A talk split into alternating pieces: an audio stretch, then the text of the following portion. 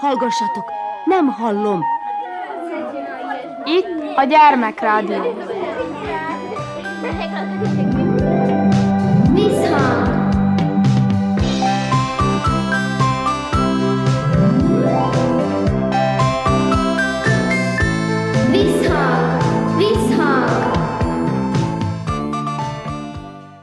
Sziasztok! Kornás Erika vagyok, szeretettel üdvözöllek benneteket. Ezen a héten a Zentai Turzó Lajos általános iskolában jártam, és három diákkal beszélgettem. Lenkovics Máté. Tóri Tamás. Recskó Dorka.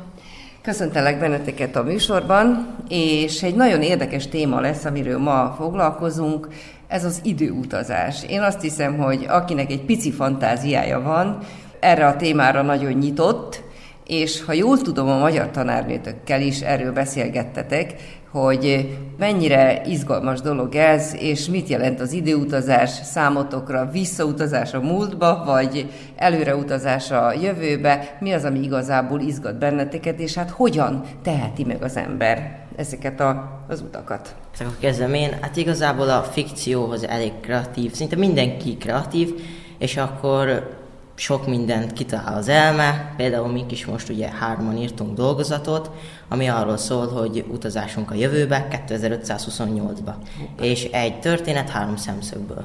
Uh-huh. Na hát ez nagyon érdekes. Elmondjátok a külön-külön szempontokat? Hát persze, uh-huh. az én szemszögem az, hogy igazából egy ilyen vakációt tervezünk nyáron, hogy a Toldi Levent, tehát Új Tamás és én elindulunk a Grand Canyonba uh-huh. és megyünk a szélén, és egyszer csak beugrik elénk egy ilyen szarvasmarha, vagy úgy mondják ezt angolul, hogy elk, uh-huh. ami ott van a Grand Canyonba, és hát ugye megpróbálom az autót ugye az úton tartani, de nem sikerül, ezért belezuhanunk a szakadékba. És a zuhanás közben így átkerülünk a jövőbe, egy szempillantás alatt, és a jövőbe találjuk magunkat a sivatagban. Uh-huh. És aztán onnan meg folytatódik a Tamás szemszögéből. Na, Tamás. Azután annyi a lényeg, hogy próbálunk rájönni, hogy hogy jutunk a jövőbe, és hogy hogy tudunk visszajutni. Na most ez a történet fő cél közben, sok dologra rájövünk, hogy a jövő hát nem is olyan jó, mint amilyennek gondoltuk, mivel hát ugye az emberek azok emberek, és konfliktusok azok mindig lesznek, és a háború véget sok dolog az embereknél tönkrement, és sok természeti probléma, mint például a globális felmelegedés is jelen van, és ezért az emberek egy bekerített körzetben élnek, és teljesen le vannak zárva a külvilágtól, és minden ilyen modernizált és mesterséges intelligenciával van megoldva, és a történet végén úgy kerülünk vissza a mi időnkbe, hogy egy atombombát dobnak le az amerikaiak, akik háborúban vannak a mi országunkkal, és a bomba miatt visszakerülünk a mi időnkbe, és, és ennyi. És ez mit okoz? Boldogság számotokra, hogy vissza sikerült kerülni, vagy nem?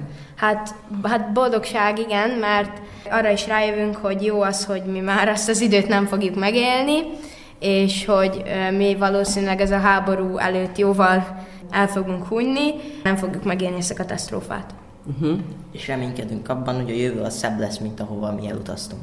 Aha, igen, hát ebben nem is árt reménykedni. Na most, van itt egy lány is, ugye, mint már bemutatkozott. Kinek könnyebb ez az időutazás? Kinek érdekesebb téma a fiúknak vagy a lányoknak, vagy ez nemtől teljesen független? Hát én úgy gondolom, hogy mindkét nemnek egyaránt lehet érdekes az időutazás, attól függően, hogy ki milyen jövőt képzel el magának. Te hogy kapcsolódtál erre a témára? Mondják a fiúk, hogy hárman csináltátok. Ö, nem én voltam a harmadik, egy uh-huh. másik osztálytársunk volt Toldi Levente. És téged mennyire érdekel? Én nem szoktam a jövőbe gondolkodni, én inkább a jelent tervezgetem, hogy tehát biztosan, biztos minden jó, de legjobb otthon és a jelenben, ugye? Ott találja föl magát az ember. Igen. És mennyire érdekel a múlt? Mert időutazás a múltba is lehetséges. Az igaz, és engem egyetlen egy korszak érdekel, ami a reneszánsz. Nekem az kiváltképpen a kedvencem. Mhm. Milyen szempontból, női szempontból? Mert Igen. hogy az annyira gazdag volt, és a nőknek a helyzete szempontjából? Vagy Igen. Uh-huh. A pont ezért. Ki lettél volna te a reneszánsz korban, és hogyan tudod magad abba a korba beleképzelni? Hát én egy szép fiatal hölgynek tudnám magamat elképzelni, aki mm, gazdag családból származik, nem fogadja el a férfiak társaságát. No, egészen érdekes dolog. Tehát akkor egy, egy különc nő lennél abban a korban? Nem biztos, de én így tervezném. Uh-huh. Lehet, hogy nem ártana megejteni ezt az időutazást, hogy az ember tényleg lássa, hogy hogy találja föl magát ebben a, a korban. Fiúk, ti a múltban nem szeretnétek utazni? Hát, ahogy én hallottam, nem volt rossz a múlt se, de én örülök, hogy ebbe a korba születtem. Uh-huh. Én úgy vagyok vele, hogy a múlt az már egy megtörtént dolog, és a legjobb, hogyha nem változtatjuk meg. Mert a legkisebb dolgok a mostani jelent és a jövőt is meg tudják változtatni, ami katasztrófához is vezethet, és az emberiség kialásához is. Úgyhogy szerintem a múlt az egy olyan dolog, amiben nem szabad belenyúlni, és jobb, hogyha hagyjuk, ahogy ez megtörtént. Uh-huh. Mi segít benneteket abban, hogy el tudjatok képzelni egy ilyen utazást? Könyvek, filmek, saját fantázia? Hát igazából ugye, mivel a fikcióról beszélgetünk, akkor ugye van nagyon sok film, ugye ezek a skifi filmek, például Vissza a jövőbe, és hogyha ilyen filmeket nézünk, akkor ugye jobban fog az agyunk ezekre így rá támaszkodni, és mink is így voltunk ebben, csak mi nem a múltban, hanem a jövőben próbáltunk elmenni. Uh-huh. Hát én úgy vagyok vele, hogy sok helyről tud az ember inspirációt nyerni, amikor ilyen témáról beszélünk, de a legnagyobb és a legjobb faktor a kreativitás, mert hogyha egy ember egy jövőt akar elképzelni, akkor az az ő jövője legyen, és nem másé. De szerintem, hogyha máshonnan is nyerjük az inspirációt, akkor is magunkávé tudjuk tenni, és el tudjuk sajátítani ennek az elképzelését. Uh-huh. És a lányok hogy vannak ezzel? Ahhoz, hogy mi elképzeljünk egy történetet, illetve a saját magunk jövőjét, Szerintem hihetetlen mennyiségű fantázia, kreativitás és ötlet kell, amit filmekből, illetve könyvekből nyerhetünk. Én főleg inkább könyvekre támaszkodok, mert ott mégiscsak a saját képzelőerőm segítségével állítom magam elé az egész történetet, illetve a szereplőket, a filmnek már nem vagyok annyira a pártalója. Igen, na ez is egy jó kérdés, ugye, hogy mi indítja be jobban az embernek a fantáziáját, a regény, vagy pedig a film. Nagyon sokan azt mondják, hogy a film az már készen adja a dolgokat, mert elénk tárja, a megoldást, ugye, a látványra megy, viszont a, a könyvben sokkal több minden van. Hogy látjátok ti ezt? Hogy a könyvet olvasunk, akkor ugye amit olvasunk, az mindenki másnak máshogy fog a kreativitása előhozni. Uh-huh. A történet, a szereplők máshogy néznek ki. De a filmben el van tervezve, vannak szereplők, akik kinéznek, és akkor azt csak úgy megnézzük. Uh-huh. Aki elolvas egy könyvet, és arról a könyvről, ha készül film, és hogyha az, aki elolvasta a könyvet, már megnézi a filmet, sokaknak olyan, mint hogyha egy teljesen másik történetet látnának, mivel a fejükben nem úgy van elképzelve, a filmben csak egy szereplőt, egy embert öltöztetnek, úgy, ahogy a szereplő a könyv alapján ki kell, hogy nézzen, és az valakinek lehet, hogy teljesen máshogy néz ki a fejében. Igen, biztos, hogy tapasztaltátok már, hogy egy regény elolvasása után ugye megnéztétek a, a regény alapján készült filmet, és csalódást okozott. Hm? Például a Harry Potterbe is J.K. Rowling írta, és én először a könyv formáját olvastam el. Mikor az első részt befejeztem, és megnéztem a film formáját, és hatalmas csalódásért, mivel én a szereplőket teljesen másképp képzeltem el, mint ahogyan az a filmben be, be lett mutatva. Másik része pedig ennek a filmes könyves dolognak az is, hogy a könyvből sokszor kihagynak részeket, mikor elkészítik a filmet. Uh-huh, uh-huh. Na, ez, ebben van valami, ugye? Például az előbb a Harry Pottert mondtad, tehát aki csak a filmeket nézte, az teljesen a rabjává vált a, a Harry Potter filmeknek, mert csodálatosak, látványosak, tényleg fantáziadúsak, de az a kérdés, hogy ti rátok hogy hatott? Regény jobban hatott, vagy a film? Vagy milyen sorrendben történt. Olvastátok, ugye, és néztétek is. A regény az ö, részletdús volt, és szinte minden kérdés megválaszolt a végére, de a filmből nagyon sok dolog kimaradt, és sok dolgot a filmrendezők teljesen meg is változtattak. Akik csak a filmet látták, egy teljesen más világot láttak maguk előtt, mint akik a könyvet is olvasták. Én is így gondolom, hogy ez így van. Te hogy érzed? Hát az az igazság, hogy én még annyira sok könyvet nem olvastam, de annál inkább több filmet néztem. Igaz, hogy az előbb ugye sok érvet hoztam fel a könyvnek, de én jobban preferálom ugye a filmeket.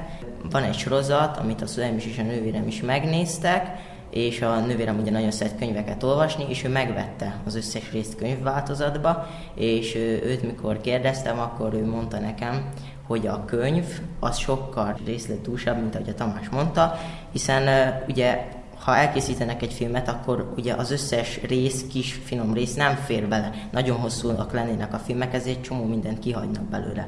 Ezért a könyv az jobb. Uh-huh.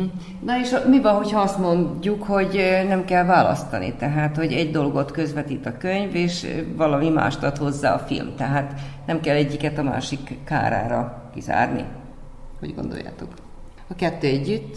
A könyv és a film az nem olyan dolog, mint például, hogy a könyv kizárja a filmet, mert nem muszáj csak az egynek a rajongójának lenni. Uh-huh. Valaki szerethet filmeket és könyveket is, és én úgy gondolom, hogy ha valaki csak könyvet, vagy csak filmet, vagy mind a kettőt szereti, akkor azért nem lesz más ember, vagy kevésbé kreatívabb, és hogyha valaki nagy könyvfanatikus, akkor ha sok könyvet olvas, és mégis megnézi a filmet, attól még nem muszáj a könyvet preferálni a film fölött. Igaz. Szerintem is. Szerintem? Mm, Mindenki el tudja dönteni, hogy neki ő melyiket preferálja. Én jobban a filmeket, van, aki más a könyveket. Mind a kettőnek megvan a saját előnye, hátránya. Tehát mind ad valamit az embernek, ugye? Én mindkettőt. Igen. Mindkettőt szeretem. Elfogadom a filmet is úgy, ahogy van, de a könyv az mégiscsak részletesebb, úgy, ahogy a Tamás mondta. Nekem nincs bajom azzal, hogyha valaki csak és kizárólag filmet, filmeket néz, könyvet egyáltalán nem olvas, nincs bajom vele. Mindenki. Az az ő baja. Igen. Hát igen, itt azért van egy időfaktor is, ugye? Mert egy könyvnek az elolvasása sokkal több időt igényel, mint egy filmnek a, a megnézése, tehát tömörítve kapja az ember az élményt a filmnél, a könyv viszont sokkal lassúbb, és te adod hozzá a dolgokat, tehát a fantáziát szüli meg. Tehát te is kell lesz ahhoz, hogy létrejön az élmény. Az, hogy hosszú ideig tart elolvasni egy könyvet és befejezni a történetet, az nem csak hátrány, uh-huh. hanem lehet előny is, mert ha valaki, ha valaki tovább olvassa, és nem csak egy nap alatt, akkor a történetet jobban megszeretheti mert tovább olvassa, több ideje van átgondolni a történteket, miközben a filmben egy adott idő alatt sok információt kapsz, és ezért ö, nem tudod úgy összeállítani. Uh-huh. Ez nagyon jó gondolat. Meg ugye például a könyvek azok fejlesztik az ember szókincsét, hiszen vannak régi ómagyar szavak, amiket mi most így nem értünk. Például most kaptunk a magyar tanárnőtől egy ilyen tesztet, hogy benne vannak szavak, és akkor tudjuk-e a jelentését. Hát például a deregje. Szeretitek ezeket a feladatokat?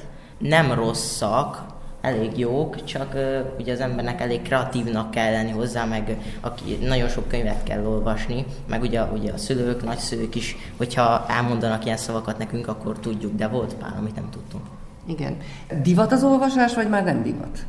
Én úgy gondolom, hogy az ilyen dolog, mint az olvasás, az ö, nem ilyen divatos dolog, mivel mindenkinek megvan a saját gondolata róla, és én úgy gondolom, hogy ö, az olyan emberek, akik ö, könyvet olvasnak, az a közösség, az ö, ugyanolyan nyitott elmélyű, mint akik filmet vagy mind a kettőt szeretik, és én szerintem ezért ez nem olyan, mint a divat, hanem ez inkább személyes, igen, személyes gondolatra épül. Az olvasás nem divat, hanem én úgy mondanám, hogy életstílus. Ha valaki például sok könyvet olvas, az iskolában sokszor csúfolják, úgyhogy könyvmoly, például ha tudják. Én ezt nagyon nem szívlelem. Jó magam is egy vagyok ezekből az idézőjelben könyvmolyokból, akik megállás nélkül olvasnak szabadidejükben. Igen, hát világok nyílnak meg, ugye? És nem csak, hogy a könyvvilágába utazol, ez is egy időutazás, hanem tulajdonképpen a könyv része lesz a te világodnak is. És észrevettétek-e, vagy történt-e már veletek olyan, hogy esetleg tovább gondoltátok, amit te mondtál, hogy a, hogy a könyv olvasásához jó, hogy több idő kell, mert az ember jobban át tudja magát rágni, gondolatokat ébreszt, vissza tud lapozni, tehát tulajdonképpen arra is képes, hogy tovább gondolja, belehelyez az ő világába, tovább írja esetleg gondolatban, hogy mi lett volna, ha így történnek a dolgok, vagy úgy, úgy történnek. Volt ilyen élményetek? Hát Dorka felhozta Harry Pottert. A Harry Potter egy nagyon közkedvelt ilyen sorozatszerűség. Sok olyan videó és sok olyan feltételezés van az interneten, hogy mi van, ha.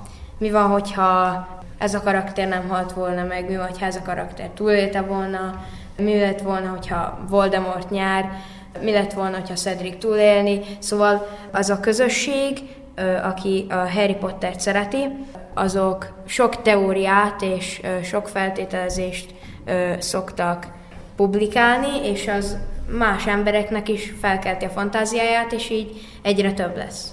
Mm, igen. És az is igaz volt, amit maga mondott, hogy, hogy mikor könyvet olvasunk, az, az is egyfajta időutazás, hiszen például játszódik az 1400-as években, akkor nagyon bele tudjuk élni magunkat, hogyha szépen le van írva. Így van. És aki könyvet olvas, aztán olyasmire is vetemedik, hogy esetleg könyvet ír, vagy írásra adja a fejét. Hogy van ez? Ö, hát én ugye, mint már nagyon sokszor említettem, sok könyvet olvasok, és meghozta a kedvemet, hogy saját könyvet írjak. Kezdetben külön kis lapokra írtam be, írtam egy-egy sztorit, ami éppen eszembe jutott, hogy ezért mégis megmaradjonak, és aztán kaptam egy füzetet, amiben beleírhattam minden egyes gondolatomat, ami csak jött. Hát így is tettem, és már, már majdnem a füzetnek a háromnegyedénél vagyok.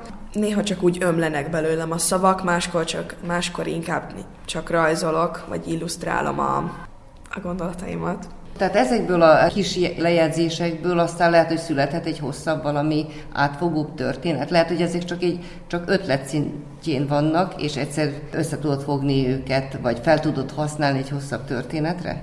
Igen. Gondoltál arra, hogy valami kis regényt írsz, vagy novellát írsz, valamilyen hosszabb formát? Gondoltam rá, de nem hiszem, hogy menne. Uh-huh. Vannak olyan időszakok az életemben, amikor össze-vissza írkálok, nem összefüggőek a történetek, és az olvasó teljesen belezavarodhat. Jó, de az a lényeg, hogy valami nyoma van annak, amit te abban a pillanatban gondoltál. Igen. Fiúk, ti gondolkodtatok ilyesmin, hogy egy, egy jó gondolatot érdemes lejegyezni? Ebben a szinkronizált dolgozatos hajszában sok tervezés belement, hogy a dolgozatoknak a története megegyezzen, és nekem ebben a folyamatban nagyon megtetszett az egész írás, kitaláció, és az is, hogy, hogy a főeseményeket... Na, jó, ez aláfestésnek egy kis csöngetés. Hogy a főeseményeket egy-két szóban feljegyezzük egy lapra, mivel én úgy szoktam egy fogalmazást írni, hogy a legfőbb dolgokat feljegyzem, és aztán, amikor írok, akkor az csak úgy jön. Tehát felhasználható. Ugye? És ahogy jött ez a könyvírás, most mi ezt a dolgozatot tovább szeretnénk vinni. Szeretnénk belőle egy könyvet csinálni, hogy három szemszögből. Na Mind hát. a három része benne lesz. Nagyon jó, akkor már is megszületett az írásnak az ötlete, úgyhogy én remélem, hogy hamarosan majd ezekről a dolgokról is tudunk beszélgetni. Köszönöm szépen. Kikkel beszélgettem? Máté. Tamás. Dorka. Köszönöm szépen. Kedves gyerekek, az Entai Turzólajos Általános Iskola három diákjával beszélgettem Lenkovics Mátéval, Túri Tamással és Recskó Dórával.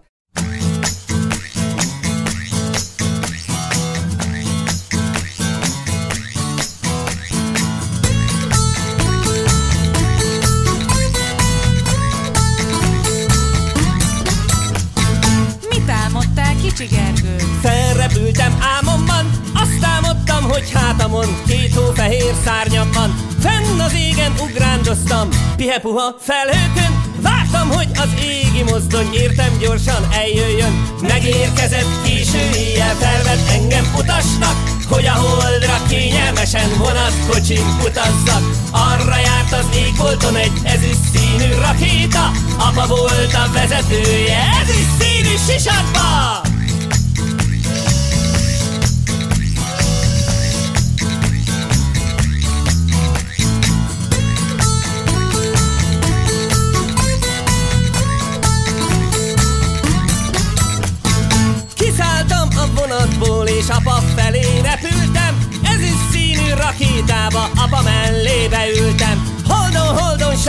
holdon hintáztunk egy keveset.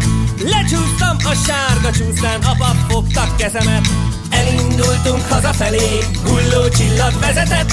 Amikorra hazaértünk, éjféltájban lehetett. Elindultunk hazafelé, hulló csillag vezetett. Amikorra hazaértünk, éjféltájban lehetett. Most pedig hallgassatok meg egy Milne történetet, amelyben Robert Gida estét ad Mici Mackó tiszteletére. Egy napon, mikor a nap első tavaszi látogatásainak egyikével tisztelgett az erdőben, ajándékul hozván egy kis májusi illatot, Robert Gida egész különleges cifrázással fütyörészett, és bagoly huhogva és suhogva lebbent elő megérdeklődni, miről van szó. Bagoly estét adok annak a nagy tettnek a tiszteletére, amit Mici Mackó hajtott végre, mikor végrehajtotta, amit végrehajtott, mint árvízi hajós, vagyis megmentette Malacka életét. És arra kérlek, értesítsd Mackót és az egész társaságot, mert holnapra tervezem. Bagoly elsuhogott összeterelni a bandát. Az első, akivel találkozott, maga Mici Mackó volt. Mackó, Robert Gida estét ad, Esti, lehet, hogy a tiszteletemre? Tűnődött Mici Mackó. S már is nagyon szerette volna közölni mindenkivel, hogy ez csak külön Mici Mackó esté lesz ám. És ennek örömére, mint egy önmagától kezdte zümmögni az alábbi verset, amit a kételkedő Mackó dalának neveznék. Háromszor hurrá! Hip, hip és hurr! Kicsoda? Ő csoda! Miért? Mit csinált? Azt hittem, tudjátok, hogy két ízben mentette meg barátait, akik ben voltak a vízben. Háromszoros hurrá! Ki csodáért? Ő csodáért! Hisz maga nem is tud úszni, csak másokat kihúzni. Éljen a medve! Midve? Medve! S azért, amit tett, vivát, vivát, vivát! De mi csodát? Sokáig éljen a csoda medve, aki hős lett. Jó, jó, csak mondja meg gyorsan valaki, mi volt az a hőstett? Robert Gida hosszú asztalt állított össze, és mindannyian körülülték. Robert Gida az asztal egyik végén foglalt helyet, Mici Macka a másikon, és köztük egyik oldalon ült Bagoly és Füles és Malacka, és a másik oldalon Nyuszi és Kanga és Zsebibaba. És Nyuszi rokonsága és üzletfelei elszórva heverésztek a gyepen, és reménykedve várták, hogy majd valaki megszólítja őket, vagy hullajt valamit. Mikor jól laktak, Robert Gida kanalával kopogott az asztalon, mire mindenki azonnal elhallgatott. Ezt az estét valakinek a tiszteletére hívtuk össze, ez a valaki végrehajtott valamit, és mi mind tudjuk, ki volt az, és mit hajtott végre. Ezért ez az ő estéje. És én elhatároztam, hogy ebből az alkalomból megajándékozom őt ezzel a... ezzel a... na, hová tettem? Megvan. Adjátok oda Mici Mackónak. Az övé. Ő a legkülönbb mackó a világon. Mindenki Mici Mackót biztatta izgatottan és persze Mici Mackú igyekezett felbontani olyan gyorsan, ahogy csak tőle tellett, de a spárgát azért nem tépte szét, mert nem lehessen tudni, mikor veheti hasznát. Végre kibontotta. Mikor meglátta, mi van benne, csak nem elesett az örömteljes meglepetéstől. Bizony egy egész doboz különleges ceruza volt benne. Az egyiken ez állt. B. ami nyilván azt jelentette barátomnak. A másikon HB, ehelyett hűséges barátsággal. A harmadikon BB, nyilván becsületes barátomnak. És zsebkés is volt ott a ceruzák hegyezésére, és radírgumi, kiradírozni, ha rosszul írunk valamit, és gyönyörű sorvezető, és a sorvezetőn mérőléc, megmérni hány centiméter valami, és kék ceruzák, és piros ceruzák, és zöld ceruzák és mindegyik ceruzának külön helye volt a dobozban, és a dobozt külön csattanóval be lehetett csattantani, úgy ám, és ez mind Mici mackói volt, úgy ám. Na hát, mackó, mondta mindenki elámulva. Köszönöm, rebegte meg semmisülve mackó. Később, mikor már mindenki százszor elmondta, hogy jó éjszakát, és nagyon köszönöm, és Mici Mackó és Malacka együtt ballagtak hazafelé elgondolkozva az aranyfényektől hunyorgó éjszakában, hosszú percekig egyiküknek sem volt szava. Reggel, ha majd felébredsz, mi lesz az első gondolatod, Mici Mackó? Reggeli. Nem erre gondoltál? Hát nem arra, ami ma történt? Mici Mackó szégyenkezve bólintott. Dehogy nem, de az ugyanaz. Másnap reggel Robert Gida hirtelen megszólalt. Mici Mackó, ígérd meg, hogy nem fogsz engem elfelejteni. Akkor se, ha már száz éves leszek. Én akkor milyen öreg leszek? 99. Mici Mackó bólintott. Megígérem. Még mindig a világot szemlélve, Robert Gida kinyújtotta a kezét, és megérintette Mici Mackó mancsát. Mici Mackó, akármi történik, ugye te meg fogsz érteni? Mit fogok megérteni? Á, semmit. Robert Gida nevetett és felugrott. Na gyere! Hová? Akárhová. Így aztán együtt elindultak. De akárhová mennek, és akármi történik velük útközben, az erdő végében, az elvarázsolt völgyben, a kisfiú meg a medvéje mindig játszani fognak. Szeretném nagyon én, hogy kerülve az idő fogát, sok-sok évig cimborák lehessünk. Már pedig, hogyha én eldöntöttem komolyan, hogy nincs barátság, mi elsuhan könnyedén, akkor Robert Gida meg én. Egy lélek, két legény, egymást nagyon szeretjük, és együtt, se véget ketten szeretünk téged, és együtt se véget, ketten szeretünk téged. Végig játszanék vele, 99 éven át, az erdő bűvös otthonát keresve.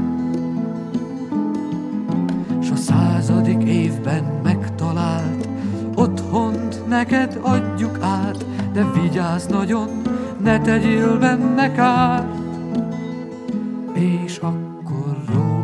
Ida meg én. Egy lélek, két legény, egymást nagyon szeretjük, és együtt, se véget ketten szeretünk téged. Robert Gida meg én, egy lélek, két legény, egymást nagyon szeretjük, és együtt, se véget ketten szeretünk téged véget, ketten szeretünk téged, ketten szeretünk téged. Részletet hallottatok Milne Mici mackójából, segítségemre volt Vereves Ernő zeneszerző. Köszöni a figyelmet a szerkesztő, Krnács Erika. Sziasztok!